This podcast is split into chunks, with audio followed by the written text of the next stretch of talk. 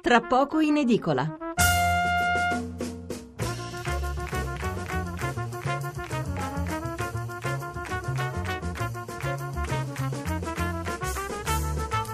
Mezzanotte e 28 minuti in questo momento. Allora, qualche messaggio sull'argomento precedente, poi vi leggerò i titoli sull'immigrazione, un po' questa l'apertura eh, prescelta dai maggiori quotidiani di eh, domani, anzi di oggi, venerdì 6 luglio. E eh, successivamente passeremo all'ultimo approfondimento di questa sera, parleremo come detto del bacio, un argomento inconsueto, ma insomma vedrete molto interessante. Qui voglio sicuramente sapere cosa ne pensate voi. Allora, eh, Roberto da Aversa, la scuola è stata delegittimata perdendo autorevolezza per i tentativi sterili e netti della politica, meglio affidare alla gestione di docenti e specialisti eh, come ingegneri ai tecnici piuttosto che laureati in materie umanistiche ai licei. Sarebbe bello, eh, sarebbe bello, poi qui saltano alcune parole, vabbè, non, lo, non so cosa dire, va bene. Allora, Giorgio da Belluno. Anch'io sono proprio un asinello, gli unici libri che leggo sono quelli delle istruzioni, tempo indietro le cartine geografiche. Va bene, altri messaggi. Davvero pensiamo che la formazione dei giovani sia tutta nelle mani dei docenti e della scuola? Cominciamo a interrogarci su quanto incida la società trasformata e freneticamente incentrata sulla comunicazione. Va benissimo questo messaggio, ma manca la firma, per cortesia, eh? nome di battesimo e località dalla quale ci scrivete. Stesso discorso per questo altro messaggio. Un aspetto della crisi che attraversa la scuola è testimoniato dalla difficoltà degli insegnanti di tenere a freno l'eccessiva esuberanza degli alunni. I fatti di cronaca spesso ci hanno riferito di episodi di violenza e aggressioni nelle classi durante le ore di lezioni. In crisi è il rapporto docente-alunno che non è disposto a riconoscere alcun principio di autorità e di conseguenza finisce per non tenere nel giusto conto e non dar valore a ciò che gli viene insegnato. Francesca che ci scrive dalla Sardegna, la scuola sarà, era migliore una volta, l'eterno mantra che si ripete all'infinito, i docenti sono super formati, dopo la laurea un corso abilitativo triennale, concorso a cattedre, aggiornamenti, il SAR dall'università è facoltativo all'interno di un particolare indirizzo, chi fa altre scelte non è tenuto a seguirlo. E va bene, eh, io, io, per esempio mi meraviglio quando vado in giro per il Friuli Venezia Giulia, adesso mi, mi scriverà qualche friulano, e beh, eh, ma, ma com'è possibile che eh, le città abbiano la, to- la, toponomastica trilingue, italiano, sloveno e friulano? A volte non si capisce nemmeno dove ti trovi, insomma, no? Eh, è così, vabbè, eh, sono, sono, quelle piccole chicche che a me personalmente danno fastidio, poi c'è chi invece si sente tanto fiero, ma è un'altra questione. Allora, Diodato scrive, stiamo perdendo i dialetti. Eh, Francesca da Verona, mi inserisco in questa conversazione da insegnante, la scuola effettivamente va rivoluzionata, nel mio piccolo tento di creare una didattica diversa, a volte innovativa, ma le assicuro che non è facile, l'organizzazione oraria ad esempio spesso non aiuta. Personalmente mi piacerebbe una scuola aperta anche il pomeriggio con dopo scuola pagati condotti dai docenti. E Aldo da Ferrara, nel Triveneto i vari dialetti sono parlati dalla popolazione, l'italiano è una seconda lingua. E così. E poi ancora Salvatore da Altamura, provincia di Bari, ci vuole più severità a scuola. Provate a passare vicino a qualche istituto e sentite cosa si sente uscire dalla bocca degli alunni. È assurdo. Guido da Reggio Emilia in terza media eravamo ridotti in 13 dagli iniziali 25, dal quarto al quinto ginnasio eravamo passati da 25 a 17 in uno dei migliori licei di Roma, per mia fortuna. Antonio da Bologna, chiudiamo col suo messaggio. Nel mio lavoro di comunicazione in agenzia pubblicitaria ho sempre degli universitari in stage curricolare, sono in effetti poco preparati, ma loro non... Loro sono studenti, il compito di prepararli spetterebbe ai docenti, gli studenti con i quali ho a che fare eh, eh, io hanno volontà, curiosità e voglia di imparare, ma almeno per quanto riguarda invece scienza delle comunicazioni capisco che il problema è la qualità dei docenti che sono molto autoreferenziali e senza una visione olistica che è fondamentale per qualunque comunicatore. Va bene, allora ci fermiamo qui con la lettura dei messaggi, passiamo a quella dei quotidiani, e l'apertura del Corriere della Sera, la stretta sul diritto d'asilo, così apre il Corriere della Sera. La Repubblica, Salvini, troppo, troppi rifugiati, linea dura. La stampa, migranti, ordini di Salvini, meno permessi umanitari. Quotidiano nazionale, giorno nazione resto del Carlino, circolare ai prefetti, serve un giro di vite sull'asilo umanitario, migranti, nuova mossa del Quirinale.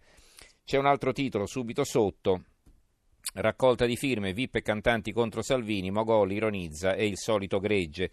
Queste due notizie vengono spesso abbinate sui giornali, come sentirete fra poco. Il sole 24 ore, invece, l'aspetto internazionale, Roma, Vienna e Berlino, stop alla rotta mediterranea, vertice sui migranti la prossima settimana. Eh, ancora Italia oggi, sugli immigrati Salvini e Boeri hanno entrambi ragione ma anche torto, ecco questo è un argomento che non abbiamo approfondito, eh, se è vero o no che grazie agli immigrati insomma, riusciamo a pagare le pensioni. Ci sono varie cose da dire e magari ce ne occuperemo nei prossimi giorni. Il messaggero stretta sul diritto d'asilo e più fondi per i rimpatri. Il giornale vogliono espellere Salvini, attacco di manifestite, la solita sinistra radical chic firma un appello per cacciare il ministro e lui rilancia stop agli asili facili. L'avvenire, Salvini vuole meno asilo, la protesta della Caritas, lettera ai prefetti sull'esame delle domande, le, asso- le associazioni è una strada sbagliata. Il fatto quotidiano, stretta sul diritto d'asilo, migranti, l'ultima salvinata, meno permessi umanitari. Qui però sul fatto quotidiano è una notiziola a centro pagina, non danno molta evidenza a questo argomento. La verità, eh, il Viminale dà una stretta ai permessi umanitari, era ora, piano di Macron per far cadere il governo, scornato dalla linea italiana su immigrati e Unione Europea, il presidente trama con pezzi del PD per approfittare di eventuali fratture tra Lega e 5 Stelle e rimettere in sella il filo francese Enrico Letta. Il manifesto Deriva umanitaria è il titolo di apertura. Ridurre il numero delle protezioni umanitarie con una circolare Salvini chiede ai prefetti severità nel riconoscimento di un diritto che riguarda principalmente donne e bambini e sposta 42 milioni dall'accoglienza dei migranti ai rimpatri. Per la verità Salvini ha detto che le donne incinte e i bambini hanno asilo automatico, quindi non verranno toccati, l'ha, detto, eh, eh, quindi andatevela a sentire, ci sono vari ci sono vari clip, varie clip sui giornali online. E, e, quindi anche il fondo è un po' così eh, forzato, il fondo di Alessandro Del Lago, razzismo di governo in nome della nazione.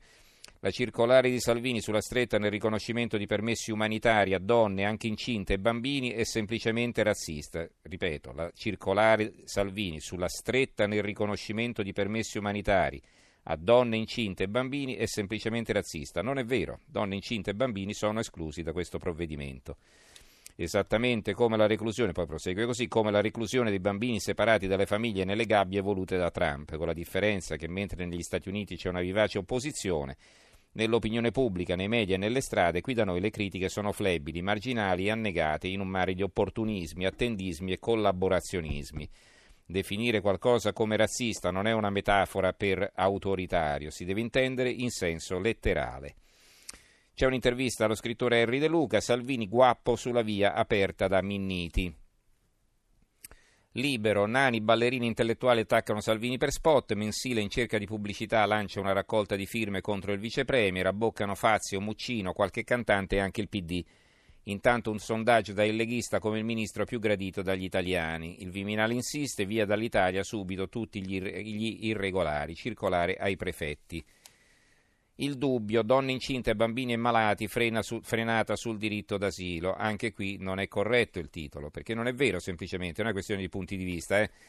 Attenzione, qui non mi permetto assolutamente di giudicare un provvedimento giusto o sbagliato. Allora, il mattino di Napoli diritto d'asilo e rimpatri, il giro di vita del Viminale, stretta sui permessi umanitari, tolti 42 milioni all'accoglienza. Il Gazzettino di Venezia, profughi la stretta di Salvini, circolare del ministro, risposte più veloci e meno permessi di soggiorno umanitari, più fondi per i rimpatri, Viminale sposti 42 milioni di euro destinati all'accoglienza. Eh, il secolo XIX, la stretta del Viminale sui migranti, troppi permessi umanitari, intesa tra Germania e Austria, chi è entrato illegalmente torni in Italia. La Gazzetta del Mezzogiorno, Altolà del Viminale, troppi gli asili per motivi umanitari. Il Corriere dell'Umbria, migranti, Salvini istruisce i prefetti e poi la loro apertura è un'altra, locale, ruspe sul dormitorio immigrati, dopo la tragedia del marocchino bruciato vivo a Umberti del sindaco Carizia passa alle maniere forti la provincia di Cremona, eh, Tajani, muri e frontiere chiuse possono distruggere l'Europa. Il presidente dell'Europarlamento è da ieri numero due di Forza Italia visita Cremona e Crema. Eh, diritto d'asilo, giro di vita del Viminale. Chiudiamo con l'osservatore romano, partita tedesca sull'immigrazione, la loro apertura. Apertura del quotidiano del Vaticano, il cancelliere austriaco Kurz e il premier ungherese Orbán a Berlino in cerca di una strategia l'Europa guarda a Berlino al confronto interno tra CDU e CSU.